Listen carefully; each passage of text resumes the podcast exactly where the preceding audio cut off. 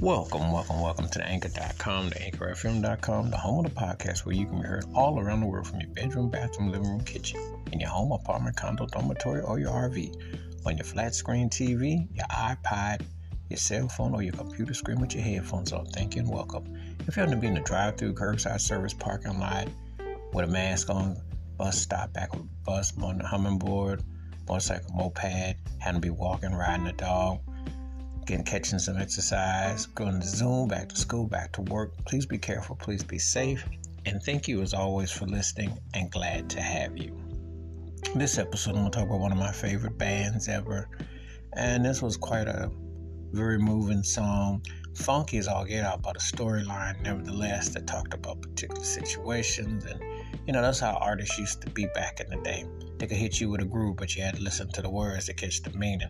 And this one definitely was very direct and very hit hard, you know. And it was one of them, the groove also has like a Sly and the Family Stone type of vibe going on, but yet there's no mistaking who was doing it.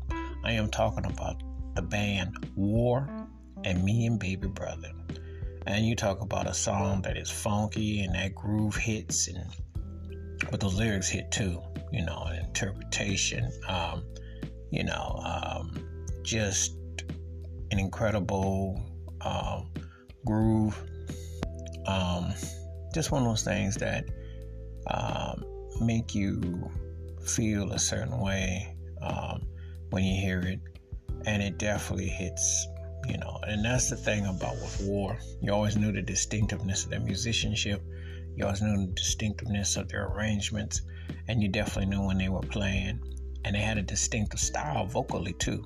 So it was and all those things that added up that made them such a uh, distinctive band. And this one of them songs, it still hits. I mean, you know, you talk about the 70s always had messages in the music, had the music, had everything. Well, this is, you know, all that. And you understand why War is one of the greatest bands ever. Um, and so much depth, so much, uh, you know, incredible talent. One of the reasons why the song still hit, and um, you know, you you just you feel so much that's going on, you know, and um, just incredible uh, groove, words, harmony, much respect. Wash your hands, keep your mind clear, watch out for another, and please give me your thoughts to take some wars, me and baby brother, and how the song stacks up in their vast catalog. And I'm here to tell you, War is one of the baddest bands ever, period. Keep it funky, keep it on the one. Please be careful, be safe out there. If you're not heard Wars, me and baby brother, please do. And let me know your thoughts again. Please be careful, be safe.